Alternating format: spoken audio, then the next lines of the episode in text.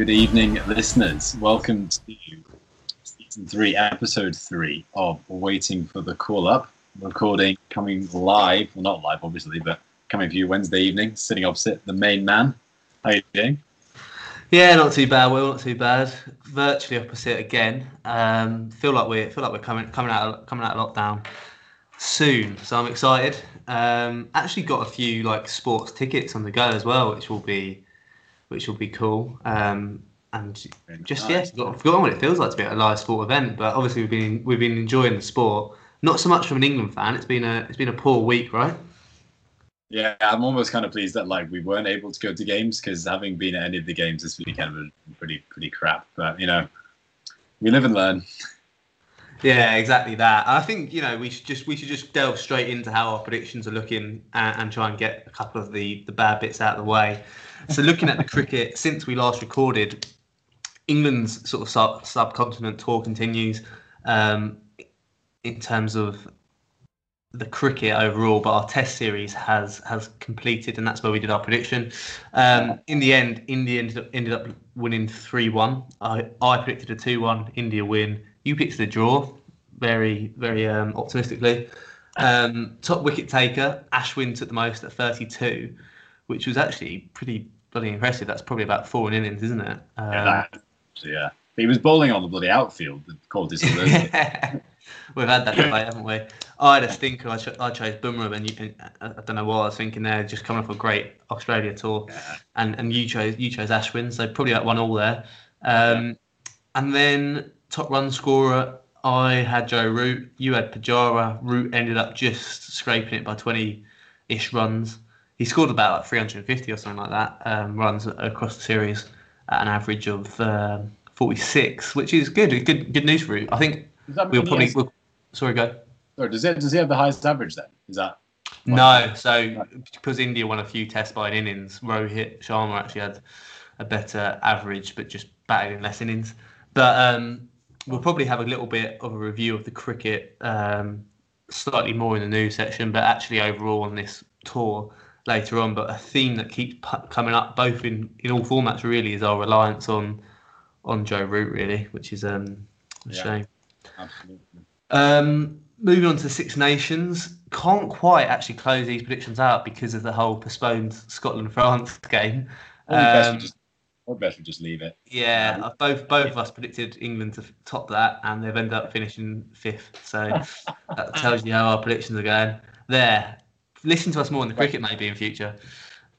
And then on on the football, at the moment, our Premier League top fours are looking pretty much spot on. Yours particularly, Man City, Man United, Leicester. At the moment, Chelsea are in that top four. It's going to be interesting to see what happens there. Yeah. Liverpool aren't going to make it. I think we both caught that one up. Maybe I don't know. I can see, I can see any number of teams getting that top four spot. Someone like even Spurs, Chelsea, um, West Ham, Liverpool. Anyone could pip in there. It's going to be interesting. Everton, um, and then Champions League. We'll come on to the draw shortly, but it is it is eyeing up to be a Bayern Munich City final, which we've both we've both plumped for, and the Euros. Well, England squad's been announced, so perhaps one to visit visit in the near future. But yeah, Yeah. that's our predictions overall, showing that we know what we're bloody talking about. Or not. It'd appalling. But rugby- anyway, I know you know we usually do our news roundup, um, so you usually touch on the main sports. I think you know we really, really want to have a quick deep dive, I guess, into the Six Nations. It comes around once a year, and it's a good time to sort of. It's the most time when anyone actually ends up watching rugby, so it'll be it'll be a great time to have a deeper dive and assess and review into that. Um, and also on the on sort of looking forward on how that all feeds into the Lions tour, which I think there's been some big news about. But um, should we should we start on the cricket um, to begin with? Yeah, why not? I mean, it's, it's, it's still ongoing, isn't it? I mean, it feels like England have been playing cricket in Southeast Asia for about two years. Um, yeah, as, as we said, as we said, lost the Test series three one. Um, you know, full of controversy. I think we spoke about that a couple of weeks ago, actually, didn't we? But Yeah. um, then we then went to the T20 series, which I actually thought was pretty close. ODI. Like, Oh yeah, T20. Sorry. 20, yeah, yeah, yeah. Whoa, whoa, whoa. Whoa. Whoa, whoa, whoa, whoa. Uh, and we lost that 3 2. But I actually thought that was, and that was a big series because of the World Cup coming up in what, a couple November, months. November, December time, I think. Okay. So yeah, we lost three two, but I actually thought we had to play. Had, I mean, India are good, um, and we we had some big run chase. Like, as in, I think it tested us. Like there's some big run chases. Um, think, to bowl. You know, it was good. I think it's exactly that. It was one of those like the World Cup for people who don't know is going to be in India, so it's great to actually play over in India. And then it's one of those where, yeah, we only lost. We actually only lost three two. I find the T Twenty sometimes a bit of a lottery, um, but it is it is about consistently consistently winning. So it would have been great to obviously win that series. But the fact um, the fact we were missing a couple of players, in my opinion, we didn't Yeah. sometimes play our, our full squad, and um, yeah, I'm not too gutted at the end of the day about that series result. But I do want to see a couple of changes, which we'll probably come on to in another in another episode when we review the when we look forward to that World Cup. Then the ODIs just started yesterday. Yeah, yesterday it was uh, on time of recording, um, and we we lost the first ODI, which is a bit of a joke to be fair. India set us like three twenty or something, pretty huge score actually to win, three ten I think, and um, yeah, we were 130 for none. Uh, and so there was one point when I was watching it where they were doing the comparison to scores. India, after like 12 overs, were 49 for none. We were 110 for none, and we still lost. Yeah, we were well ahead of the rate. It's one of those where you say it was a mammoth chase, 320. I think it would have certainly been in like a tournament situation. I think we've been chasing down like 350s, 400s for the last five years, or at least three years. So it certainly felt doable, and it was sort of proven right when we were about 130 for nil. There's just a bit of a bottle, a bit of a collapse, and you don't really expect it from this England team. I guess one of the criticisms would be that they don't really adapt their gun ho approach, when, even when they're in a strong position like that, which ultimately costs them. But I don't think any of us can sort of say they should change their mindset, and ho- hopefully they bounce back Yeah. in terms of that. Because one of the interesting things about the series is so far is whoever wins the first game ends up losing the series. So Yeah. hopefully Yeah, that happens. But yeah, that is um, yeah, that that is the cricket still ongoing. Look forward to, to hearing more. I think Yeah, exactly that. I think the only other thing we on the cricket briefly, just on I don't know if we covered it on a previous podcast was I don't know if you saw the six sixes hit by um oh, yeah, we, We did, we did. did cover it yeah. Yeah. So that, that there's also there is other sort of it's just yeah it's all, all on at the moment but um yeah yeah, real. Do you want to just touch on the football? Yeah, let's let's touch on the football. I mean, this this last sort of couple of weeks since we've last on the pod, there's been European football finalised, and sort of the draws the draws for the next rounds of the Champions League and Europa Leagues have gone on. Main highlights from that are that no English teams drew against each other. So City and Chelsea, in my opinion, got favourable draws again. They got Dortmund and Porto respectively, which means actually the winner of both of those games will play each other. So there's a potential for a City Chelsea semi-final. Um, and then Bayern Munich pulled PSG, so a repeat of last year's final, which I think will probably be the pick of the legs. That or Real Madrid versus Liverpool. Both Real Madrid and Liverpool are sort of out of sorts um, in their domestic league. So it's going to be, yeah, all as always, sort of in those draws, it's going to be great. I just think those those last two, that sort of draw, that side of the draw will be a lot more interesting. And you sort of sense to some degree Liverpool Liverpool season sort of is a little bit dependent on that now, which we wouldn't have said this Yeah. time last year. They've got a good route though. They've got they've got a good chance of getting there. Because I think actually, you sure you've got that right? I'm pretty sure it's Liverpool would play Chelsea, but not not City. City have to beat. Ah, yeah, you're, you're, you're right. Yeah, yeah. So I think no, Liverpool have got a good little draw there. Real are doing pretty poorly, and then you have to be. I mean, Porto are a good side. Chelsea are also a good side, but you know, you, yeah, in, in a shootout situation, you you probably back Liverpool. So yeah, it's big. It's a big um, big three games for them. Definitely. Um, elsewhere, Europa League, your boys Arsenal went through. Yeah, good little draw as well, which is very nice. Um, yeah, we beat Olympiacos, which was a bit of a mad couple of legs to be fair, but um, yeah, so just United, Arsenal left and that from from the from England, and then other big names got Ajax and Roma. So if United beat Granada, they've played one of those, and then hopefully get to the final. And I'm hopeful. I'm hopeful Arsenal have a bit of a shot here. To be fair, Let's start with Yeah, I, I was looking at the odds actually, and Man United and Arsenal are the top two favourites. Um, Okay.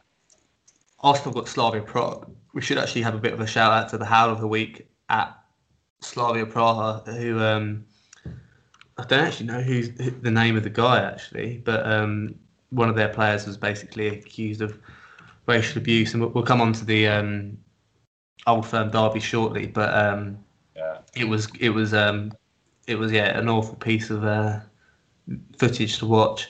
Um, yeah, it's just crazy that that's, that's even happening. Um, but just briefly on Man United and Arsenal, in that both in sort of a similar situation in, in some regards. I know Man United have had a much better domestic season, but there's a lot of pressure I feel on Ole Gunnar Solskjaer to win a trophy. They've just recently knocked out of the um, Yeah. FA Cup. So there's no silver on offer apart from Europa League option, and like, similar to Chelsea, um, similar to Liverpool um, for the Champions League, he sends Arsenal needs some- needs something out of this Europa League to just walk away or something from the season. Yeah, agreed. Agreed. I mean, in some ways, I think it'd be pretty unbelievable if Arsenal do win the Europa League and then we get into the Champions League next year, finishing like 10th in the Prem. Yeah, a bit of a steal. But yeah, no, it is important. And I think, yeah, that's the thing. Both teams, yeah, need, you need some proof. After Yeah. some, but it's all good saying you're rebuilding or you, you have rebuilt as United have, but until you've won something, the fans aren't going to be happy. exactly that. And I feel, I feel Arsenal. Yet there's some, there will be something coming next season in terms of um, a couple more signings, a couple more players, a bit more embedded in. Maybe get rid of some of the riffraff. I just feel, yeah, positive signs that Manchester United need to really need to win something. It's a bit like a bit like Klopp actually was probably five years ago. Need to get a monkey off his back in terms of winning something as opposed to keep challenging. So yeah, positive stuff happening with the English teams in European football. Um, north of the border, Rangers have won the Scottish Premiership for the first time in pff, I don't actually know how many years. Ten years. Well, yeah, well, Celtic were going to do 10 years in a row, I think, weren't they? So something like that. There was some crazy stat. But yeah, so 10, at least 10 years. Yeah, and I think we should just give a shout out to Scott Brown, the Celtic captain, for walking over um, to the to the Rangers player who was racially abused, and just a great sign of sportsmanship and just yeah, things bigger than football, I guess, which is which is great to see. But yeah, elsewhere we are yeah Premier League sort of tick tocking along. We sort of know which teams are going to get relegated, which teams are going to get win win Yeah. the title. Sorry, City look pretty comfortable. It's just that top four debate which we spoke about earlier. Yeah. But the big news I wanted to say was zero positive COVID cases in the Premier Yeah. League for the first time ever. That's the first time that's happened, which is yeah, fantastic. Well, not the first time it's happened, but the first time it's happened since the pandemic. Yeah, first time, first ever. Have they started vaccinating them yet? I know there's been lots of talk about sports people getting vaccinated. No. Nah, not at all. So yeah, I thought nice to win the football on that bit of good news as a little stat. Very good news, mate. Very good news. Um, nice. Should we go on to? Should we? Should we? Should we dive straight into the rugby then? Let's dive straight in. Let's let's warn viewers now to take a little break, breather. Yeah. so yeah, I think what we're going to approach the news the next few weeks, where we're going to focus on particularly important sports, and obviously we need to look at what has happened in the past six to eight weeks in the Six Nations. Um, I mean, as, as Liam says quite rightly, it's still going on. So Friday night, Scotland play France to see if France can indeed win the championship. Um, to do so, they would have to beat Scotland by 21 points and score four tries. So it's a little bit, Liam was reminding me off air, it's a little bit reminiscent of the England game uh, two, three years ago, um, whereas just this, you know, 80 point game at the end to see who would win it. So who knows? But if Scotland win, then they would that would take them second. So that would be pretty big. But um, yeah, it was I think a pretty unbelievable final weekend. Um, uh, Italy, Italy, Scotland was a good game. Thought Scotland played really well, and then um, England, Ireland was an absolute car crash if you're an England fan. But Ireland were class, so you know that is what it is. And then I mean, France, Wales, one of the best games of rugby I've seen in a long time. Um, and they, I just what I found amazing was just how many refereeing decisions there were. I think in that final like 20 minutes, they must have had like eight or nine like tribe reviews, cards. Like the whole game, the whole game felt like it just because there were actually so many tries and just talking points. I think, um, yeah, what I liked so much about the final weekend is it wasn't actually a weekend; it was just a day on Saturday. Oh, yeah. it was just back to back. It was just like you just wish you could be in a pub, just smash, Oh. smash, smashing the beers. Um, but it was, um, yeah, as you say, the last game was France v Wales. Wales going for the Grand Slam. France bidding to stay in with a shout and chance of, um, yeah, winning the championship themselves. And as you say, that last game, it just felt like they're because of all those reasons, there was so much r- right on the line, and you don't really want a match to be decided by a refereeing decision. Um, Yeah. But ultimately, they are. Ultimately, they are. But it didn't feel like a decision, a, a wrong decision was made, Yeah. which I Exactly. thought was really good. And I think the best thing about it all, um, not n- the best thing about it was because they were English, but the, no, the best thing about it was because they actually. Um, they just communicated so well. It was actually just good to see, and like other sports need to just pick up on how clear they communicated their, each of their decisions. I thought the TMO and the referee were great. Also, they just know the rules so well. I mean, so Wayne Barnes was the TMO, and I'm going to forget the name of the referee now, but Luke Pearce. Luke Luke Pearce. I was going to say Chris Ridley, but yeah, Luke Pearce. They both just know the rules inside out. So like when there's a decision, they just know exactly what to say. So it was quite. It was. It was a really good example, and it's it's nice not to be coming on here and saying, "Oh well, if that hadn't happened, then they'd have won." So, but all all's well that ends well if you're an England fan because Wales didn't win the Grand Slams. France got to try in the last minute to win the game by two points, I think. Um, but they will, as we said, probably still win the championship, and you know, you can make your minds up whether you think that's deserved or not. But um, Exactly. But on, on that, should we should we start with France and have a little deep Yeah. dive into where we think France are at ahead of? Well, yeah, just after on a review of that tournament. yeah, I mean, I mean, they look dangerous, right? They've they've they've used the last few years where they've not performed so well to blood some new players, and like some of them are they are just quality. I mean, they've got undoubtedly the best player in the world, Antoine Dupont at nine. Some of their forwards are just ridiculously big, and they play this massive power game, but with this like real flair out the back. So I, I don't know. I think they look really slick. And against England, that try they scored off the line out is just an example of like a team that's now very well drilled. France never used to be well drilled, but like their defense and their set piece, you're like, uh, they've really, really nailed it, in my opinion, from a playing perspective. Yeah, definitely. I think in in the game, for example, at the weekend, it's one of those where just because there were so many tries, it sort of fell under the radar. But their try to go into the lead for the second time, which is a little chip over from their fullback, was actually one of the tries of the tournament. It was so slick, it looked so easy for them. Um, but as you say, they've got these huge, this huge back row and this huge uh, front row that they just get front front football all the time and allow their backs to play. But yeah, finally, as, as you say, they're just so well drilled for a change. Um, their defence, you know, Shaun, Shaun, Edwards, I think actually was reading he had a really tough week. I think his um, far his mother died. Sorry, um, on the on the day after the penultimate game. So that was had a week's preparation before the Wales game, mourning that loss. Um, but that's that's what's really helping helping them because it provides them with great structure. Um, and they've all got these they've got these great great youth coming through as well from their under 21s, under 20 World Cup win. But in terms of the World Cup, they're my they're my favourites, I think. But in order for them to sort of go on and actually do well there, they need to work on a bit of their winning mentality ahead of the in the next two games. That will be, you know, they should have pro- probably beaten England at Twickenham. They should have probably beaten England at Twickenham in the Autumn Nations Cup. They should probably not have got themselves in a situation where they were leading twice against Wales to throw the game away almost. And they still do stupid stuff, like their player got sent off. This is my concern. So I also think that they're up there for the World Cup. I think my two concerns are one, have they peaked a bit early? Have they done an Ireland where they're like the second best team in the world until the World Cup and then it all comes down in flame, goes up in flames? Um, and secondly, when they're under pressure, they go back to their old selves. So at Twickenham, when we when England had them under pressure, suddenly they start throwing the ball around again and doing silly things. They didn't they didn't they didn't do that against Ireland. They didn't do that against um, Italy. They didn't do that really against Wales. But they do they did silly things and they were really under the cosh. So I do kind of wonder. I wonder whether they they've got the temperament. It's exactly that. I think just to make the comparison to Ireland, the one thing I'd say is they are still young. I think a lot of that Irish team just went into that World Cup a little bit aging. But I certainly certainly agree. There is just something.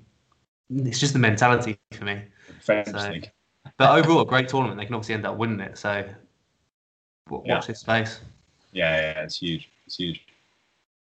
Oh no, should we move straight into Ireland then? I think um, yeah, f- for me, assessing Ireland was a bit like I think both in our predictions we both had Ireland finishing second, and ultimately, if it wasn't for one one bit of reckless play by O'Mahony against Scotland, they could well be finishing second right now because they would have only lost one game against um, right. France.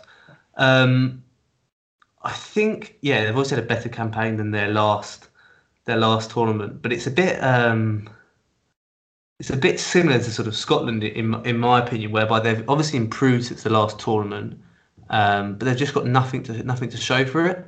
Um, whether that be whether whether that be they've, they've certainly got new players coming through um, that will probably make the Lions squad. Burn being Beirne being one of them, who's who's had a great tournament.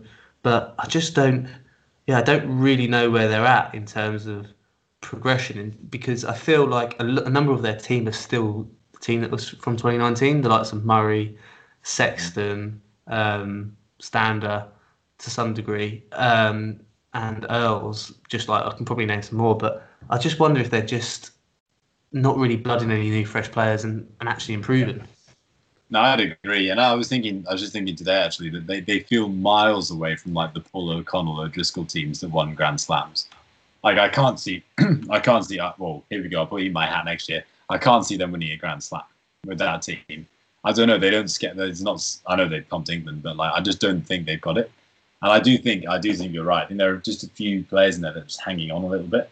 And yeah, they played well at the weekend, but look, it was CJ Stander's last game. You're playing England it was your last chance to get something out of the tournament and go for the Lions. Like there was so much that was in their favour motivation wise, and I just they were quite lucky to beat Scotland. I thought they sh- maybe they shouldn't have beaten Wales, and then they got eat- well beaten by France. So yeah, it was an okay tournament, but I don't think the England result of the weekend should you know exaggerate where they're at. I think they've still got a lot of development to do.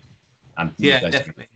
I think we should, yeah, for the home nations, we were speaking off there about doing a quick, you know, winner, loser, and yeah. you know Lions pick for the home nations of the you know of the um of the home nation teams. For Ireland, I would go winner.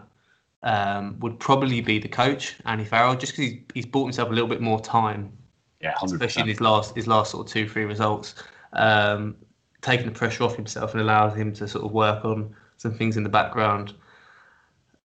Loser, losers a bit is, is, a bit tricky to be honest with you because there's no I don't think there's a there's sort of a stand there's a standout loser in um in my eyes. Um, Peter O'Mahony.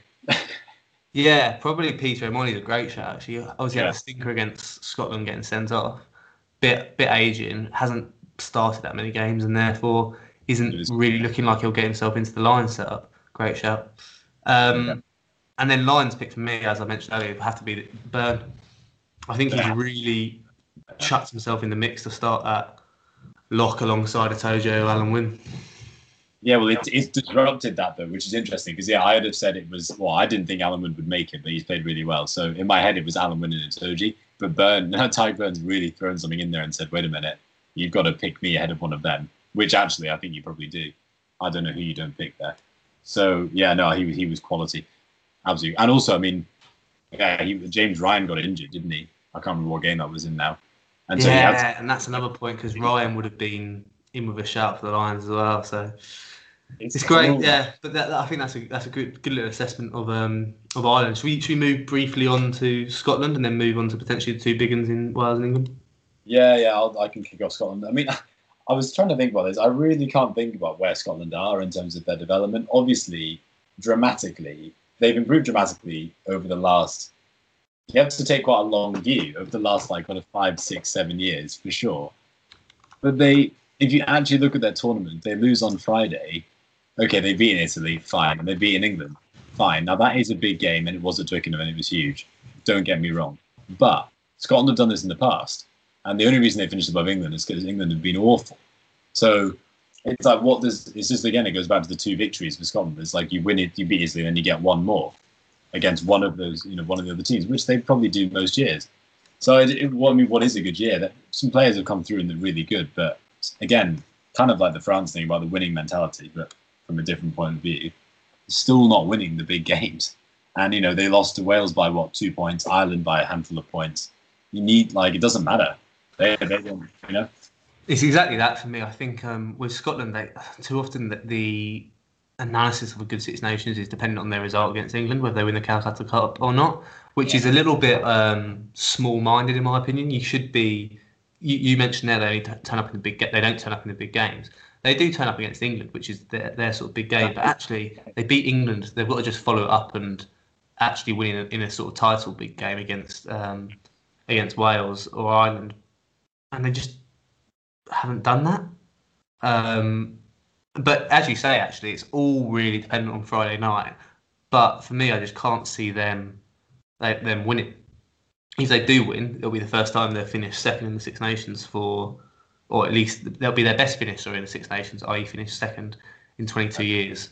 And the last time, so 1999, they actually won won the Five Nations. So yeah, it's it's it's a really tough one to sort of get a parameter on how um, well Scotland are performing. I think one one sort of metric you could use is how many Lions Lions they'd probably make up, and I think in the last Lions tour they made up absolutely none. Now there's now there's a case you you could at least have two or three, depending on who your coach, depending on who the coach is. You, you'd argue someone even like Russell would be the best standoff it to start. I know that's an unpopular opinion with you, but no. I think that's a, that's a good like sort of barometer of, of how they've improved. Like they've got they've got more individual players who are worthy of that call up. Yeah, no, agreed. I definitely agree. Um, that's I hadn't thought about like that. It's a very good way of looking at it. I mean, at the end of the day, I think to sum it up, just gone. I mean, they, they have got a lot better. They're playing really good rugby. They have got some really good players in good positions, like you know Stuart Hogg and Finn Russell are two of the best players in the world. So that's quality. It's just how do you, you know, change that mentality where beating England at Twickenham isn't your World Cup final because the emotional energy they'll have wasted, not wasted, obviously it's no waste, but they'll have spent on that victory, no doubt will have tired them out. They should so be playing like that every game. There should be no reason you should just turn up against England. There should be. Yeah. They've always got this thing about Ireland, but they rarely beat. They rarely just beat Ireland and Wales, and that's where they end up losing out. Exactly. The, the only sorry, the only quick problem I think they do have is they do tend to get physically bullied. So they got absolutely bullied against Ireland, which is yeah, that's not a great place to be in international rugby right now. I don't think. But yeah, apart from that, I think they look pretty good. It's just yeah, I know what you mean. There's just there's sometimes lack a bit of ballast. I think their back row is yeah. pretty pretty sick these days. But yeah, I know what you mean. So for me, gonna go Lions pick's obvious, right? You just go Stuart, Stuart Hogg all day long. He's your, he's your main one. There's probably a few outside shouts that perhaps you can you can call out. For me, best best winners is a bit tough. I think I know he was out of the recent game, but for me, actually, you think back to last year, Finn Russell out of out of favour with um, the coach, yeah. completely sort of not playing at all, has actually had a great tournament, but not done anything ridiculously flary or funky him or um, Hamish Watson for me. And losers actually. Bit, bit, yeah, I, I, I, actually threw Huw Jones in there, which is a bit of a rogue shout, but he was absolutely out of the reckoning. And then he's come in and played. I can't remember now who he's actually played against, but he's played really, really well off the bench. And I think he'll start on on Friday. So anyway, yeah, played well against Italy, didn't he? I think there'll be um, it's and, and it's really tough to think of a like a, a loser for me. I'm just gonna go off recent recent briefly touch on Friday's game, and situation there is quite quite funny because England English Premiership can sort of have reached an agreement with the Scottish Rugby Union that only five players are allowed to be picked, and I think therefore one of the losers is the guy who hasn't been picked, which is Sean Maitland, because.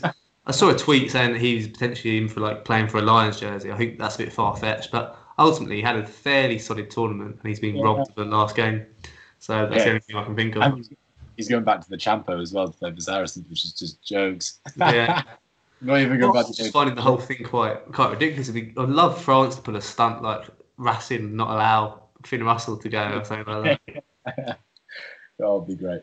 It's a shame though. I hate it when there's when the politics comes into it. It's like, come on, we're here to again. Definitely. But that's Scotland. What about the Welsh then? So near, but so far, and I love it. and I love it. Well, well, as you say, I think that at, the end of the day, they still end up winning the tournament. So it's actually been a fantastic tournament for them. I don't think yeah. either's gave them a chance. No, I mean to be yeah, to be fair, I think we do we do owe the nation of Wales and Alun Jones massive apologies uh, for being probably really quite rude. I mean, I don't really want to listen back to that podcast. probably quite rude about Alun Jones. I definitely was. I mean, they so the way I think about this, they are the opposite of uh, Scotland, where Wales I don't think ever actually played fantastically well. They did play quite well, but they just won games, and that is all that bloody matters at the end of the day. That's all um, they ever do. It yeah, it's true, but it it works. They're tough to beat, like really tough to beat. Um, it was it's a, almost a bit of. I mean, it's their tournament is coloured a little bit with some pretty interesting refereeing decisions, and I'm, I'm loving the chat that's going around where you have they have to they're they're intentionally getting players carded, which I love.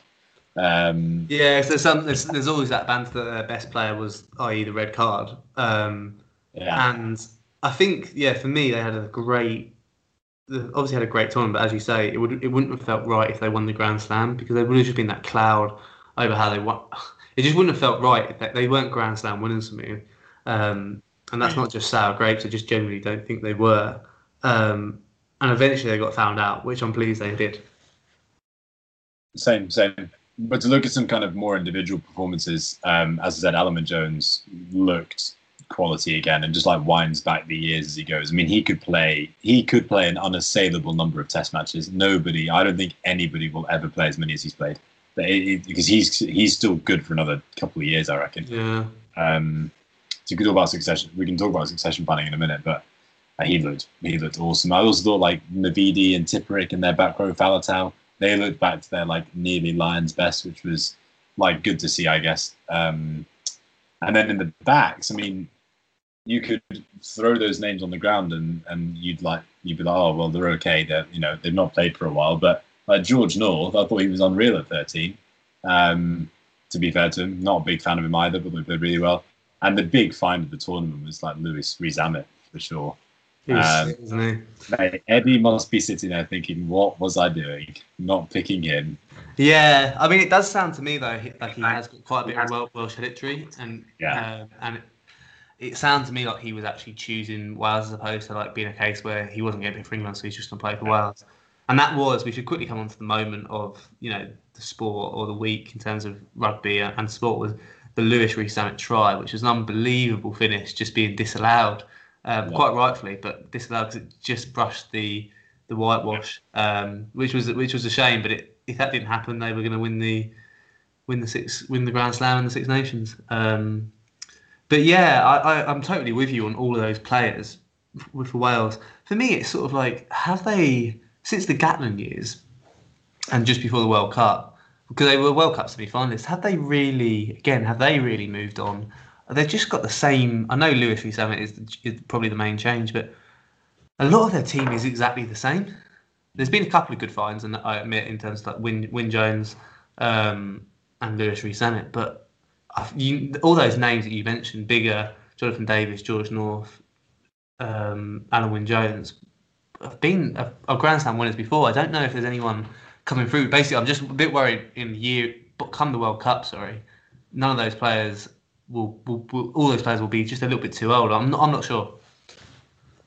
It's really difficult. It's really difficult to see, really, isn't it? It's, it's really difficult. I mean, I think they're an example of just how rugby teams don't, and England are the same. They don't develop in a straight line. You don't just kind of get better and better and better and better and better. You know, it's all a wave, isn't it? And a, a big yeah. wave of and that's what Wales had. You know, they struggled in the they did really well in the World Cup, have struggled since, and then now they're back on some form again. And you know, when you when you've got, I think it's a lot of it is like having a streak of people fit, the right people fit and playing well, and that helps that helps so much. But yeah, I, I do agree. I don't. There are a bit. I say this to my flatmate. They are in a bit of a situation because yeah, the team's great at the moment, but like, do you really rely on Alun Wyn Jones for 80 minutes for the next two years? Because then after that, what do you do? Like, mm-hmm. he has to at some point.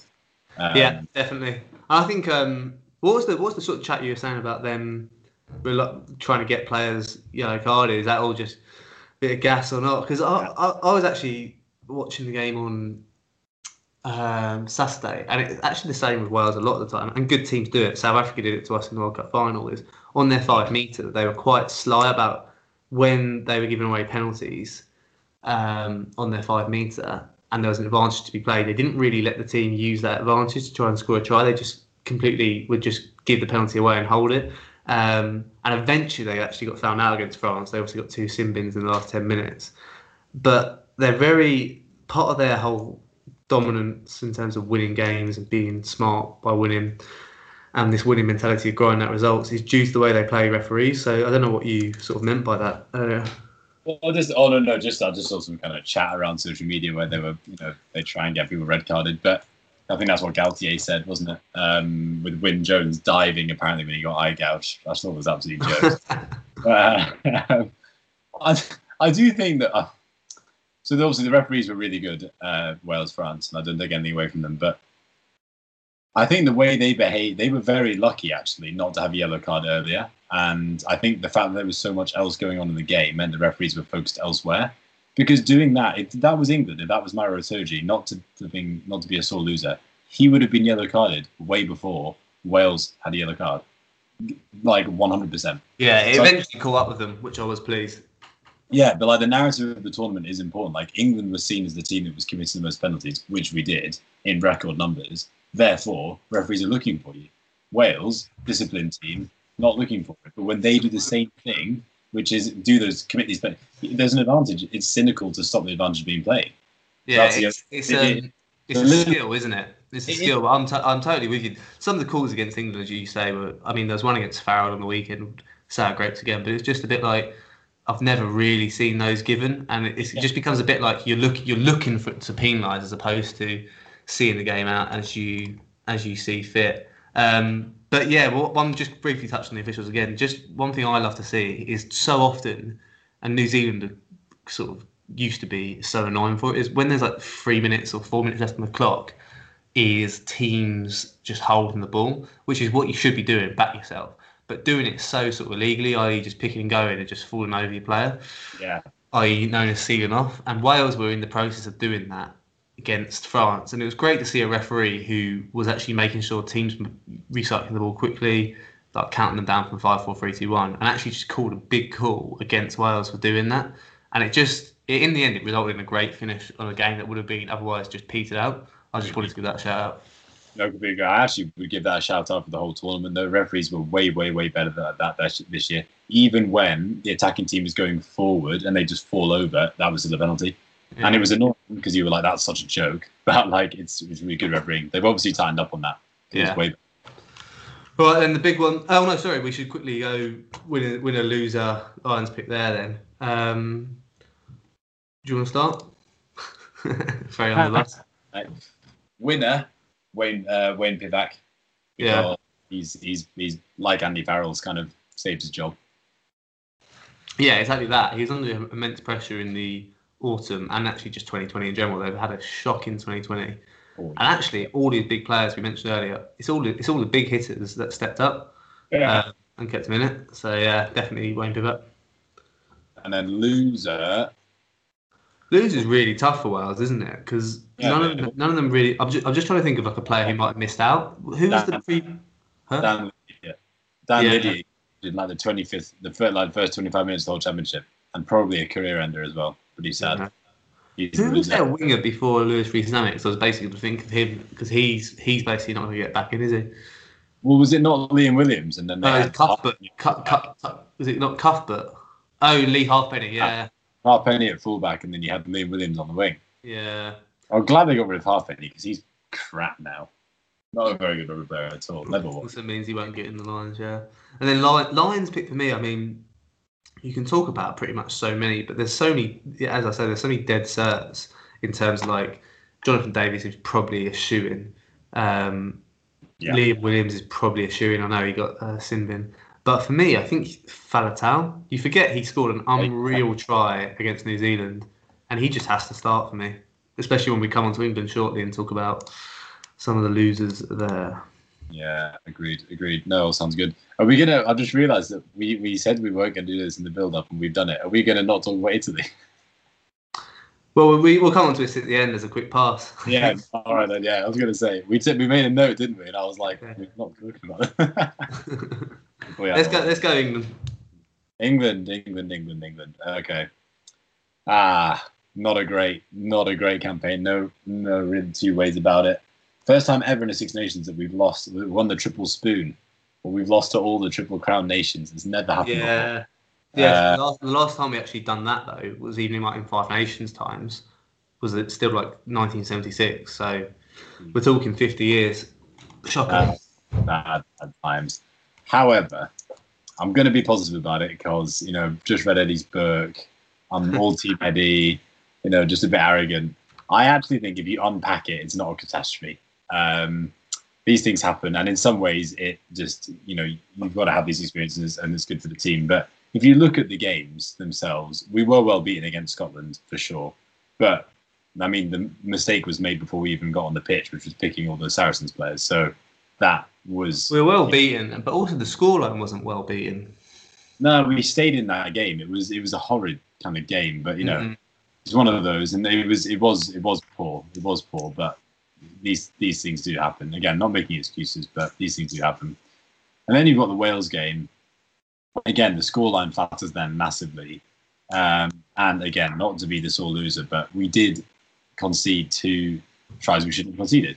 Um, and got back from those, to be fair. But the, the, the emotional and physical energy it takes to get back from that is not great, um, and it really takes a toll. So blame the ref. Blame the ref, mate. It's all about the ref. Um, and then France, we're back to old, we're back to old times, and it's like, oh, here we go. This is this is what we did in the World Cup. This is what we did against New Zealand. This is this is us. Um, and that was really good. Why can't we do this all the time? Why does it take the big games to get fired up? Uh, and then, I mean, Ireland, there is no excuse. We were we were crap, to be honest. And actually, I do think that was the most worrying game because, as I said, there are sort of excuses, or you can see why things happened in the first two games. But I mean, we were poor against Ireland. They bullied us, and we bullied them in the past, and they bullied us. I guess the only thing to say is that they were probably really, really motivated with it being St. Patrick's Day. CJ Stander retired. You know, there, there were things in their favour, but you know, I think um, I was yeah, Ireland, Ireland were definitely due a win, but it, I think that's great, great to hear actually. It's a bit it's a bit more refreshing than some of the stuff you sort of read at the moment about England rugby um, and about how it's all doom and gloom. I think me and you spoke off air about it. It's just it's really frustrating to see one week us being labelled, you know, back to our best. Eddie Jones is a genius just because we beat France at home. Ultimately, we won the Six Nations last year. We won the Autumn Nations Cup. Um, I know that's a bit of a throw, throwaway comment, but we did win both of those things. Yeah. Got to the semi, got to the final of the 2019 Rugby World Cup, um, and we just had a stinking year this year. Um, I think, I think I take the last five years under Eddie Jones than the previous five years under Stuart Lancaster, where we basically didn't win a single Six Nations, let alone a Grand Slam, and got knocked out in the group stage of our home World Cup. I think people have got a bit short memories when it when it comes to that. I think the main worry for me, as you say, was the Ireland game, but also the fact that the same mistakes seem to be picking up. So I think about how we peaked. We peaked in the New Zealand game, but in the final, we we we we made the same mistakes we basically made against Ireland. Like our scrum was going pretty pretty much terribly in the in the South Africa game and it went terribly in the Ireland game, and we didn't really have a sort of plan B to sort of be like, let's stop doing silly mistakes and giving away free kicks that will result in scrums and scrum penalties. Discipline, again, it's the same old thing. I'm not saying anything new here, but it's also just like the plan B in attack. There's never seemed those are the sort of three areas that I really want us to improve on. I think the defence will come back to its its best when Eddie freshens up the coaching staff, but it. That's the that's my main worry. My main, I'm not worried with all like I'm not one of these people who's going to say we need to take Billy Vunipola out of the team, we need to take this these players out of the team. I just think we need to have like a holistic look and just be like, let's increase competition for places and maybe yeah. change a couple of coaches around. No, I agree. I think defense is actually. I, I often think at that level, defense is just a confidence thing, and if you're not playing well, you're going to defend badly. That is just kind of how it is. I think they kind of go hand in hand. So yeah, that'll come back, and John Mitchell's quality. But I think this. You're right. I hadn't mentioned that the scrum was very concerning. Um, we got pasted by Ireland, like absolutely pasted.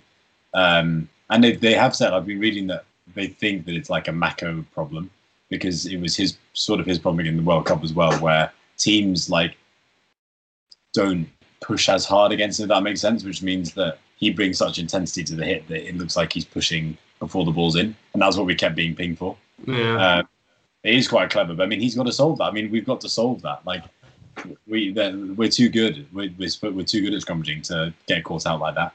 Um, yeah. So in terms of changes, I mean, as I said, I'd only just look to like have a couple more. Well, I think we've missed Steve Borthwick. I think um, the other thing I would look to change would be, I think we have to have a bit of a long-term solution to this Ford and Farrell debate.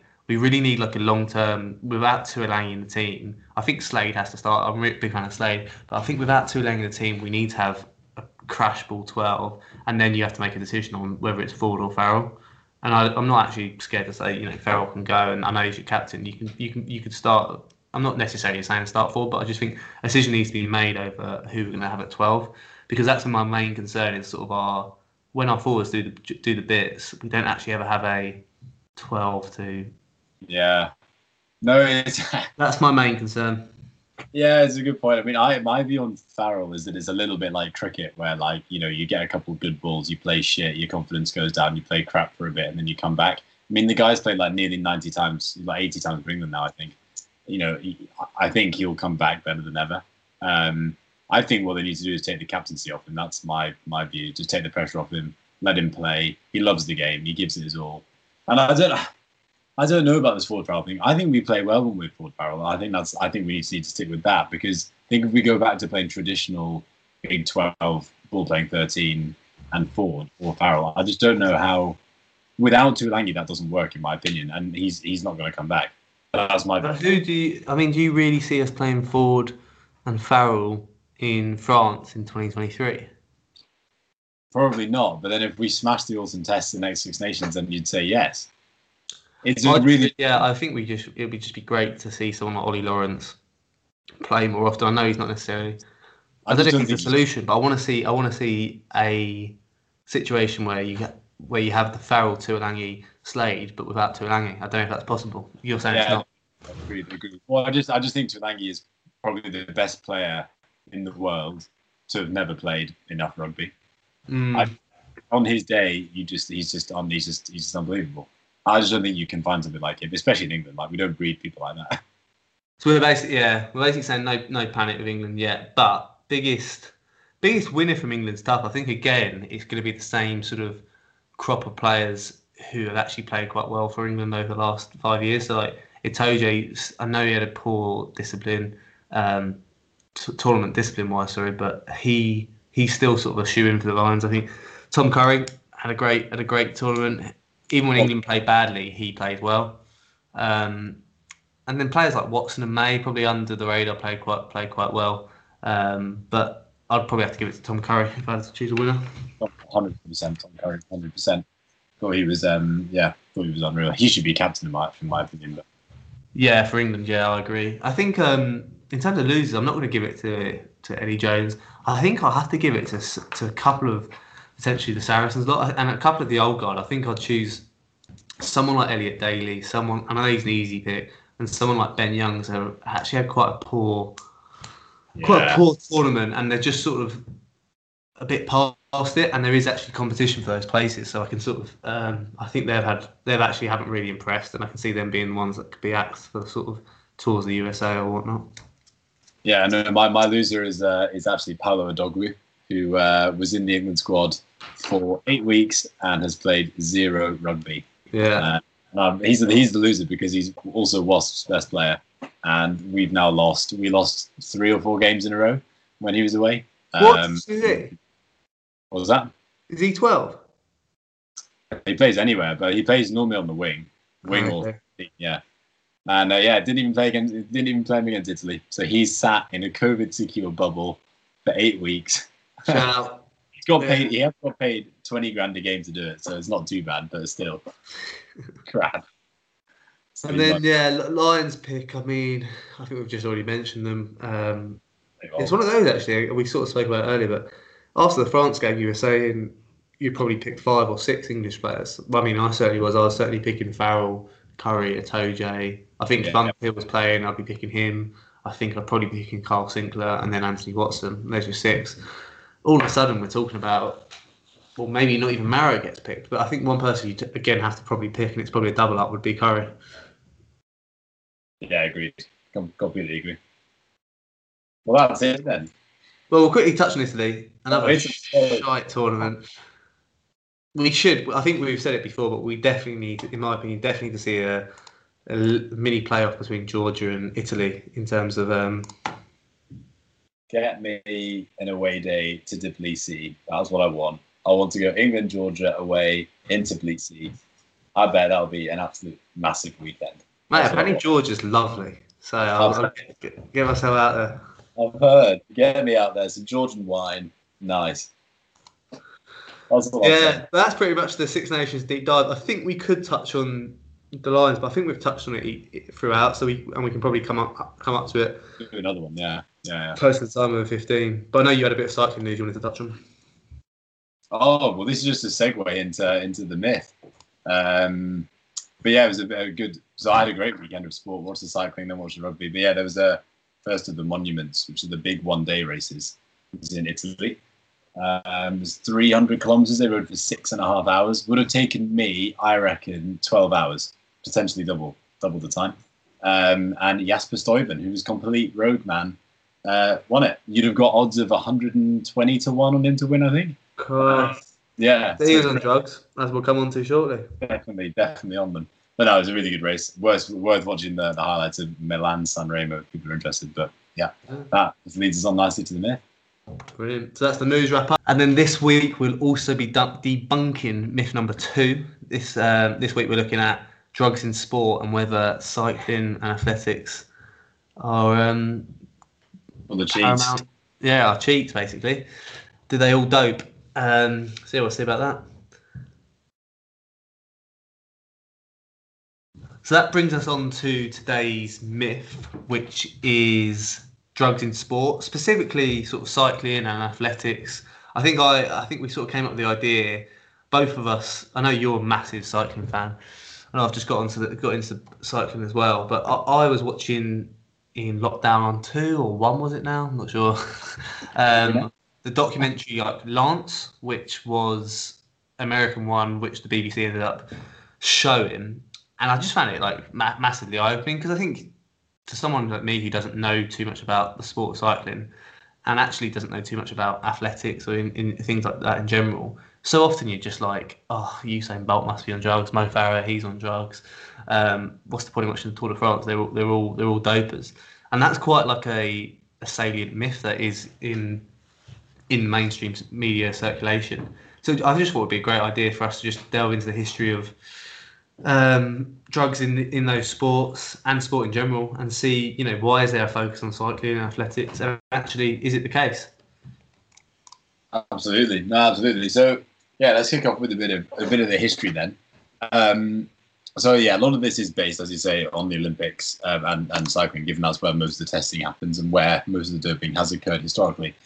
But the first known occurrence in the Olympics was in the 1904 Summer Olympics in St. Louis in the in the US. An American marathon runner called Tom Hicks took small bits of I don't actually know how to say it, but strych, strychnine, I think it's how you say it, um, which is actually a pesticide. Um, and he had that with a brandy and egg white at mile 22 in the Olympic marathon. Cocktail, uh, isn't it? that is a. I don't know what they'd call that one. Kiss of death, probably, because he had to be revived by four medics at the end. But he won, and he kept his medal. Um, but the first one I could find outside of the Olympics was in 1886. A Welsh, a Welsh cyclist died um, in the Bordeaux to Paris race, which I can't remember how long it was, but I looked it up. It was a ridiculous length. After drinking a cocktail of caffeine, cocaine, and this strychnine again. So he's known as the first death from doping. Um, but the Tour de France started in 1903, so I reckon that 1904 Olympics one is rubbish because there must have been happening before before that. But there are some kind of quite funny ones out there which you might not think is doping, which happened back in the day. So the 1920 Olympics in Antwerp, American swimmer, uh, oh no, sorry, American runner, sorry, Charlie Paddock, uh, drank a sherry with raw eggs before the 100 meter final, still won it, and gains. What's that? Protein gains, mate. yeah, with a bit of sherry, just take the edge off. But he won it and he kept his medal as well. So, you know, people are getting away with it left, right, and centre, but it's not necessarily what you'd have think you'd have thought was doping um, compared to what we know now. Um, but things got a bit more serious in 1927 when Fred Koch, who was a um, scientists at the University of Chicago came up with the idea of isolating testosterone from bulls. So he basically took their bulls and like took testosterone out some mad experiment. So that was when people started becoming aware that you could do this. And it, but it wasn't until 1935 when a Yugoslavian scientist actually invented synthetic testosterone. So this was when they'd actually finally realized kind of sports science had probably been created around then, and, and then they realized they could actually dope, you know, not just through taking drugs and as in taking what we would now call recreational drugs um, and drinking. Uh, they could actually do it, you know, through synthetic synthetic means.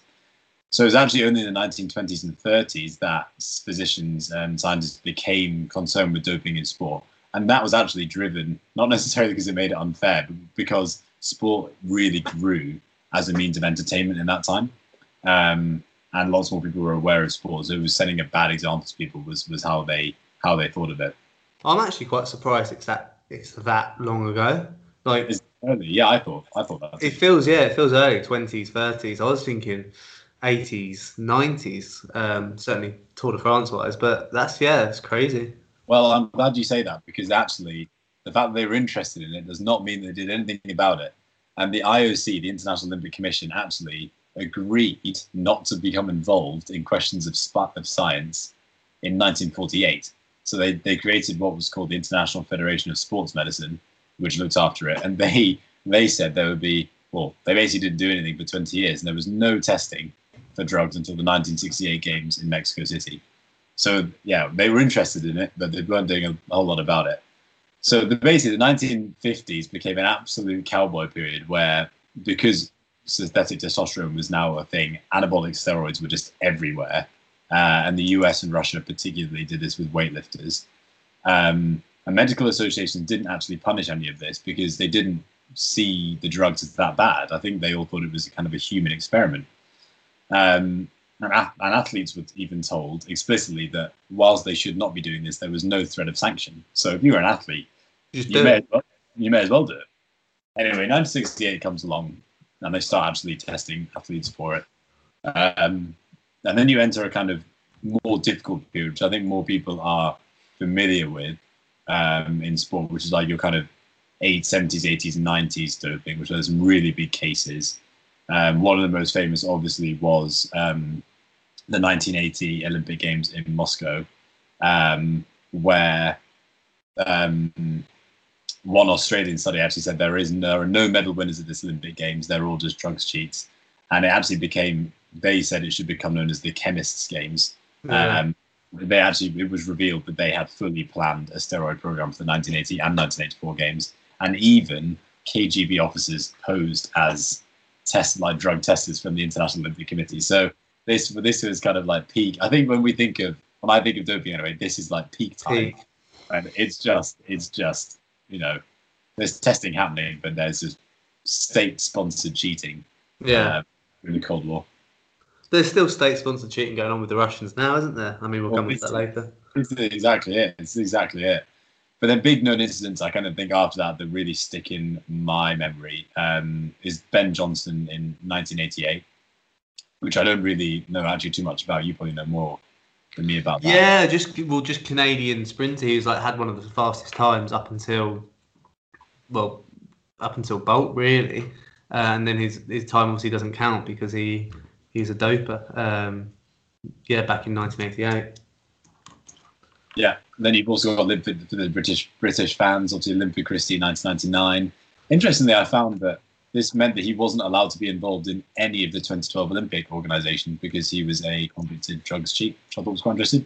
He mm. still claims he's not guilty though, despite registering the highest levels of nandrolone, which is an anabolic steroid, ever measured in a human. Uh, so yeah, I think we'll we'll we'll take that one away then. Um, and then I think the most famous one in my memory, anyways, is Tyson Gay in 2012. Um, he was found guilty of drug cheats and then um, came back to competitive sprinting in the last couple of years, actually. So yeah, um, yeah, it's interesting when you see now. Certainly, more of a recent thing is athletes getting banned and then coming back. What I think is just is mad is that history just shows how like the evolution of the drugs that these guys take um, evolves. And I think one of the conclusions we'll come on to is how it will continue to evolve, and it's just dependent on, on how we can go about detecting it. But the sort of types of drugs, as you say, you know, going back from your simple booze to deal with pain, you still got painkillers which are allowed. Um, it's interesting to see like what determines which drugs you're allowed to take and which ones you aren't allowed to take. The sort of the main sort of hit list at the moment, I guess, that you're not really allowed to take are steroids, synthetic steroids that you, you were mentioning um, there, stimulants, um, and then these these things called EPOs, which I guess we'll we'll come on to when we when we visit cycling in a little bit more detail. Um, but but essentially a, a, a hormone um, hormone style drug, and then you've also got the the sort of um, certainly in long distance events, you've got sort of blood transfu- blood transfusions and stuff like that going on too. Um, but what's interesting is how we sort of think about this because certainly in a doping environment, when you when you hear the word dope, you don't necessarily think of sports such as the ones that we've also always covered in the news, such as cricket, football, and rugby. We always just come back to athletics, to some degree boxing, but certainly cycling. Um, yeah. And as a result, you see a lot more testing in those sports than you do in sort of football and cricket. I just wonder if um, if there's anything anything in that? Why why it is that cycling has the biggest prevalence in in doping? Yeah, I think yeah we spoke a little bit about this off I think for me it's that it's it's not a skilled game. So you know, uh, you or I could take loads of EPO and steroids and get pretty flipping good at cycling quite quickly. Um, but if I took loads of EPO and steroids, it wouldn't make me any good at football. I'd still be crap. Um, so I think that's definitely that's definitely part of it. Um, the other actually interesting angle to this, which I've just thought about, is that cycling is not a very commercially viable sport. As in, you don't make loads of money as a cyclist, and you certainly didn't back in the day. So yeah, compared to say football, which everybody's made loads of money for many years, as we've debunked in the myth last time. Yeah. Um, yeah, it's interesting that the incentive to cheat is, yeah, financially is potentially not not as high. Exactly that. That's I think that sort of drives the question. The incentive to cheat is arguably less in cycling, but it certainly should be the same across other sports to sort of want to take these drugs. If I'm a rugby player, football player, and I'm you know I'm pretty decent at passing the ball. I'm not like a I'm not like a Messi or someone who's great finishing ability, but I'm a midfielder like a Kante who runs around the place. Surely there's a um, incentive for me to for me to dope or perhaps yeah. the consequences of getting found out means you lose so much more in money. So this is that's the thing I was thinking is that um, maybe the disparity between the top and the bottom in football is actually smaller than the top and the bottom in say cycling. So yeah. you have win in cycling to make money, whereas in football you just have to play. You have to I mean you have to be bloody good, but like you know maybe that's part of it. But you are absolutely right. There is definitely athletics and cycling are where we see this, not in as much in other sports. And it's certainly yeah, it's certainly less so in athletics. I mean, hope hopefully you don't hear any more stories about the likes of Usain Bolt and um, Mo Farah, but Lance Armstrong was one of the biggest heroes, pioneers of cycling ever, and um, that documentary was just crazy. I don't know if you would have just talked about like a little bit of history of cycling and, and doping and, and him yeah. particularly. I mean, yeah. So just to touch on him, I mean, it's it's it's well worth watching that documentary. It's fascinating. He's the worst man ever to live, in my opinion. Um, I have absolutely no sympathy for him. Um, there's a lot to his story though, because um, and just to touch on it very briefly, he came to cycling very well, relatively young. He was like 18, 19 when he broke onto the scene. Suddenly did very very well but was an outstanding athlete anyway. So was was a, like a junior triathlete champion. He would enter triathlons against men at the age of 16 and beat them. Yeah. And I'm talking like Ironman champs and stuff. So he was an incredible competitor anyway. Then he does very well at cycling. He then I can't remember if he started taking drugs at that point or not. I think he does to kind of get up to the next level to compete with the best. Then he gets cancer. Then uh, he recovers from cancer, comes back and still wins Tour de France. And so there's a big story with him. Um, around his recovery from cancer, and obviously the drugs have definitely helped him to he doped to get himself back for sure. Um, but it's worth watching as well. It's a very sad story in some ways because he's thrown a lot of people under the bus and pulls a lot of people down with him. Um, yeah. He's quite a selfish, selfish man. Um, not, I'm not a fan, um, and don't think he should have any platform. Anyway, that's one for another podcast before I before I go on and on and on. It's definitely worth, worth watching. I mean, and, and yeah, just to talk about the scale of it, he won seven Tour de France, which nobody had ever done before, and all of them were stripped from him. Um, and he said for years and denied it. So probably was the biggest case ever. So I didn't mention it before because I knew we'd mention it, but it's the biggest case ever. But if we want to talk about cycling quickly, cycling has a quite a complicated uh, relationship with this because it's actually been a very openly doped sport. So um, one example is Jacques Anquetil, who is one of the best. There's only four riders that have won the Tour de France five times, and he's one of them. He openly admitted in interviews regularly that he was taking drugs and that they were all taking drugs. So it's a very, very odd sport. Even though they were testing, they were still admitting that they were doing it. And he actually claimed that some of the races they did, so one is this Bordeaux to Paris race, he was like, you couldn't do that on water oh, and, and food alone. Um, and to be fair, the race was 560 kilometers in a day. Now that's obscene. Uh, yeah. The longest at the moment was last weekend. It's only 300k. So anyway, there's a very very complicated relationship with it. And the first testing was on the tour in 1966. Um, and I mean, every single famous cyclist has had a brush with drugs in that period. So Eddie Merckx, again, the best cyclist ever, they say, he tested positive for drugs multiple times. Um, and one of my favorite stories, which is I'll, and I'll finish after this, is that Eric de Vlaeminck, who's quite a famous old pro, he never tested positive whilst competing, uh, but ended up going to rehab for, for an amphetamine addiction during his retirement, which I think is just.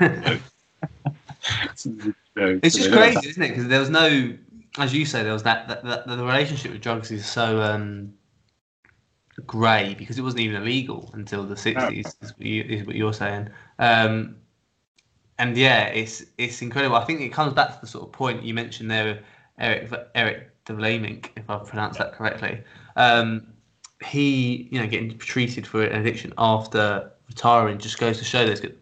I think one of the conclusions we'll come on to is how this is probably a problem that won't go away um, because there's going to be the constant battle between um, creation and invention of ways to deceive um, the, the drug authorities and actually the drug authorities being able to um, detect and and um, and find out if pe- people are taking the drugs.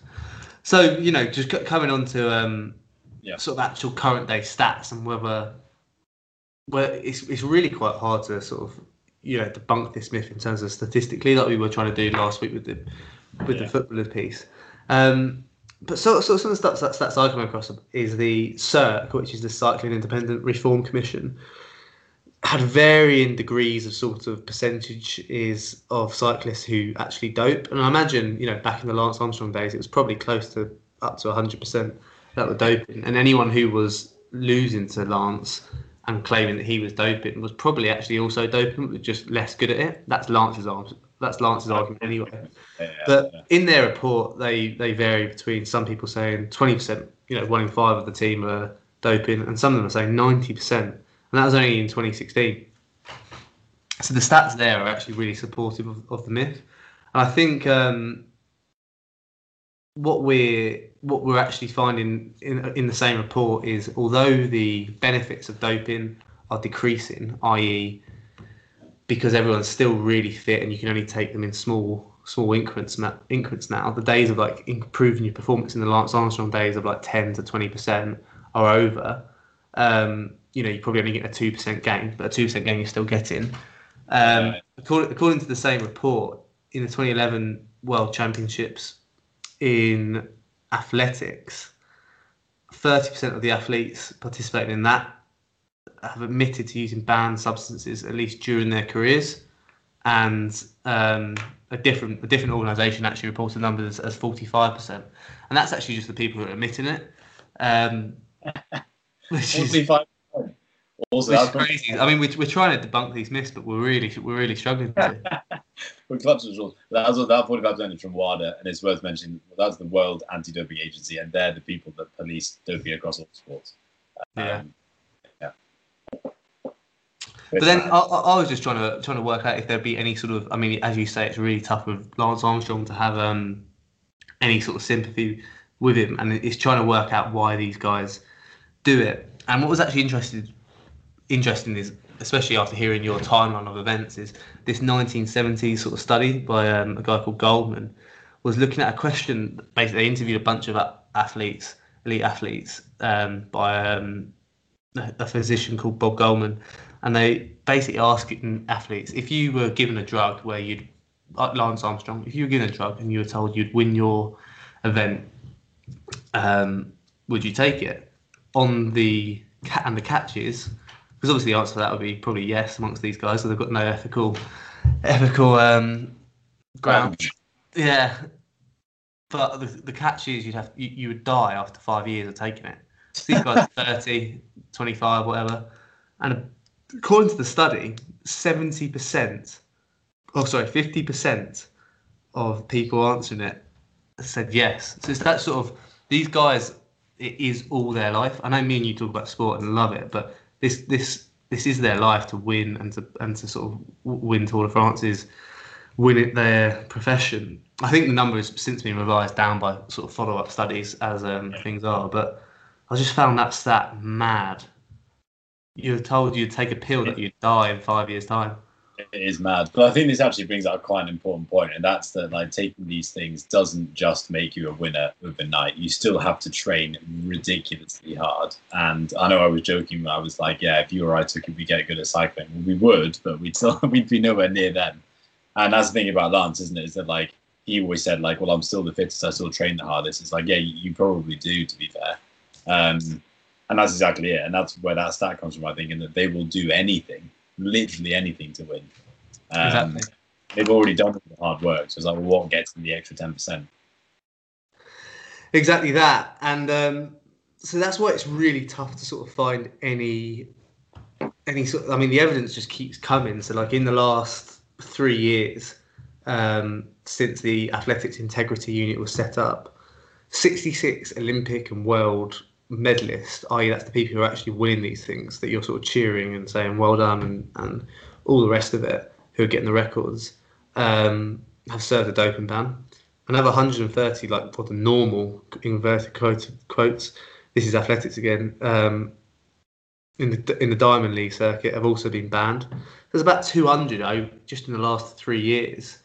Um, similar to the Tour de France's again, 14 of the 25 most recent winners have failed tests or confessed to have used doping, and that's just the ones again who have sort of been found or, or owning up to it. So it's, it's it's sort of a problem that, if anything, we're I don't know if it's a problem that's increased or just a problem coming back to that point about detection we're seeing more of. Um, I know you, you you you were picking up some of the points on Russia.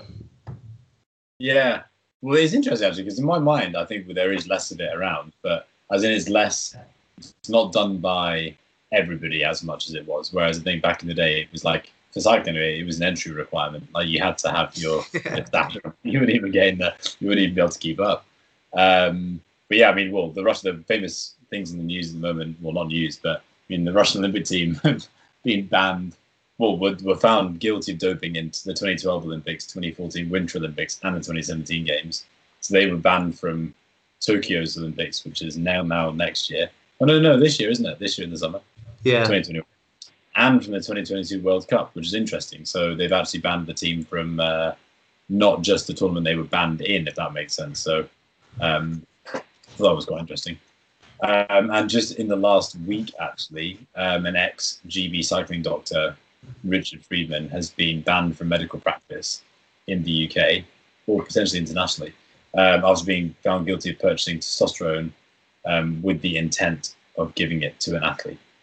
And the reason this is so big in cycling, anyway, is that the athletes he was uh, the doctor for at the time were the likes of Chris Froome, Bradley Wiggins, Geraint Thomas, Chris Hoy, uh, all the, all actually, the boys. Sorry, all the all the all the GB guys, all the tour guys, um, and some of them are still around. So what happens with their records now and why why was nobody in the team called to testify against him? All these sorts of things. Very very interesting. But yeah, as you say, it's still an issue. And that's um, a bit like um, yeah, it's a bit like Alberto Salazar that just sort of ends up making you question the actual athletes whether they're innocent or not, which is a shame if they are innocent. But the, the more and more these things surface, it's a bit like Lance. The more things more things will surface, and you're like, there is just no smoke without fire. However, that, sorry. sorry, to as a question I'd love to ask these guys is who whose idea was it? Was it the doctor, or was it you, or was it the coach? I'd love to know that because some of these people. I think it's I think it's a bit of everyone. I think it's a bit like the guys. The guys are probably like, how can I win to the doctor? The doctor's like, you can take this, or how can I win to the team? And the Yeah. team's like, speaks to the doctor. The doctor's like, you need to take this, and it's just like a bit of a. It's like probably a bit of a a spiral or a cycle of just like Yeah. a vicious, like awful cycle to be in. Yeah. But I mean, to try and think about like ways we can try and debunk it, I guess the only ways I was trying to think about it is cycling, as you say, has you know it used to be an entry requirement. What we're seeing now is because of because of the Lance case and because of the doping authorities, we're actually seeing less and less of it, hopefully. But what we are seeing is more and more detections. There's sort of like a, a situation where like detected cases without being COVID style is is, inc- is increasing, but actual cases is going down. Um, and it's I'm hoping it's I'm hoping that's the case anyway, and um, hoping it's the case with Olympic with um, athletes too or Olympians. Um, and actually, you know, 196 athletes over a three-year period seems huge. In the Olympics, you have about 12,000 athletes, um, Yeah. Yeah, yeah, and track and field there'll probably be about 2,000. So it's still a minor minor proportion. Um, so is it is it just a case of a few ruining the thing, a few ruining things for the many? That's the only way I can sort of try and try and provide any sort of debunk debunk. I think I think, no, I think that's definitely true though, because I think what we have moved on from is state-sponsored doping. So you don't, you're not going to get the Soviet Union like you have in the '80s, where they were they were on like an actual program, or loads of athletes on a program. I don't think. Well, I mean, and Russia now. I don't. I don't think that's. I don't think that's the case. And where they were destroying samples and like actually fully fully cheating, I don't think that happens in the same way anymore. Um, I think actually- just as a product of like technology as well at the moment and more and more detection, I think it's just harder and harder for people Yeah. to do it. Sure. Although I did once, I remember once asking like a, some somebody's parent who's a doctor or somebody I know who's a doctor, um, you know, how possible is it to cheat and not get caught? And they were like, well, look, if your doctor's good enough, you just stay ahead of the curve because that's how chemistry works. Is that you just have the next iteration of the of the drug, and therefore That- the test test isn't designed for that. So then you just keep moving it on. That's how it works. I think that's the lasting conclusion that we're going to have is like, yes, these sports, unfortunately, we, we won't be able to debunk the myth that yes, they are actually quite druggy sports, but hopefully it's a case of the minority, not the masses. But there's never, I think the issue is we're never going to see a situation whereby um, it's completely wiped out. So just just to ruin, just to carry on with the metaphor, we're not going to reach COVID zero, zero COVID. I think we're just gonna. I think we're just gonna. I think we're just gonna continue because the the method of detection will just fall away as the method of invention continues to um, come up with new ways of cover, which is such a constant battle, which we just seem to be on the losing side of things, which is gutting. Yeah, it's it's sad. But I mean, as, as long as there are competitive people who will push the limits, that will have these sorts of no, people will find any way around it. Sadly, Yeah, so that that sort of brings up a couple of like anecdotal throwaways, just like things that I was thinking about. Were should we just have go back to the '60s, pre 1965 in cycling, and just say, fine, we appreciate doping's going on. You guys can all have access to all the drugs you want. There'll be about I don't know a thousand doctors who can go about doing it because they're all specialists and there's all enough money in the field for it. Um, should we just say, listen, all you cyclists train the train the same, all take the same drugs, work on the same cocktail of drugs that works for you, and whoever wins, wins, and that's fine. Would love to see it. I'd love to see how quick we could run 100 meters. What is the human limit? The problem is, problem is, like somebody would die. As in, it would it would kill someone. You just push your body too far. Like you, the body is made to do what the body's made to do, right? yeah, exactly that. And I think you're just sending the complete wrong message of what sport's about. Yeah. It, it becomes it becomes then all about a.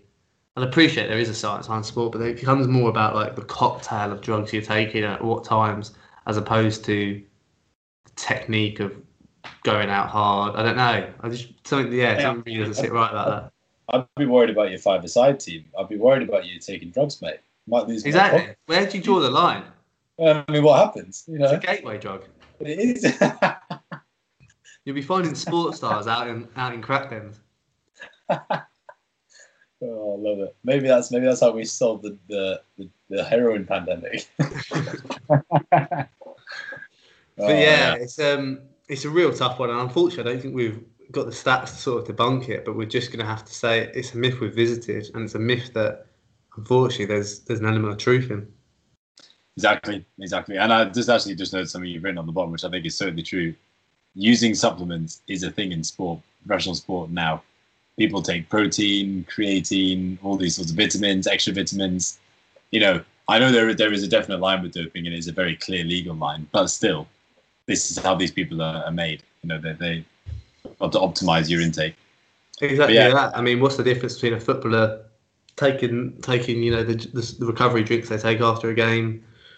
I mean, there's obviously a clear difference, but in someone could someone could make a fear, someone can make a clear argument that you're still putting something into your body that is improving performance, improving recovery. What is the difference? Maybe every team should have the same recovery drink, same water at the same time. That's the thing. That's that is the thing. Yeah, there's always going to be a bit of bias in sport. Um, Yeah. But unfortunately, yeah, at the end of this episode, I feel we just haven't quite Not as the satisfying. Huh? No, it's very more interesting, but not as satisfying as the football one. Exactly. Exactly that. But there we go. I hope that was interesting.